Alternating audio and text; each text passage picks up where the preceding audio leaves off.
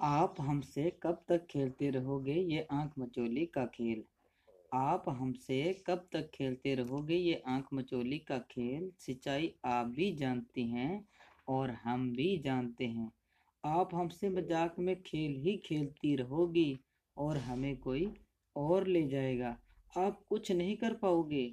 आप कुछ नहीं कर पाओगे क्योंकि ले जाने वाला हमें आपसे नहीं इस दुनिया से ही बहुत दूर ले जाएगा।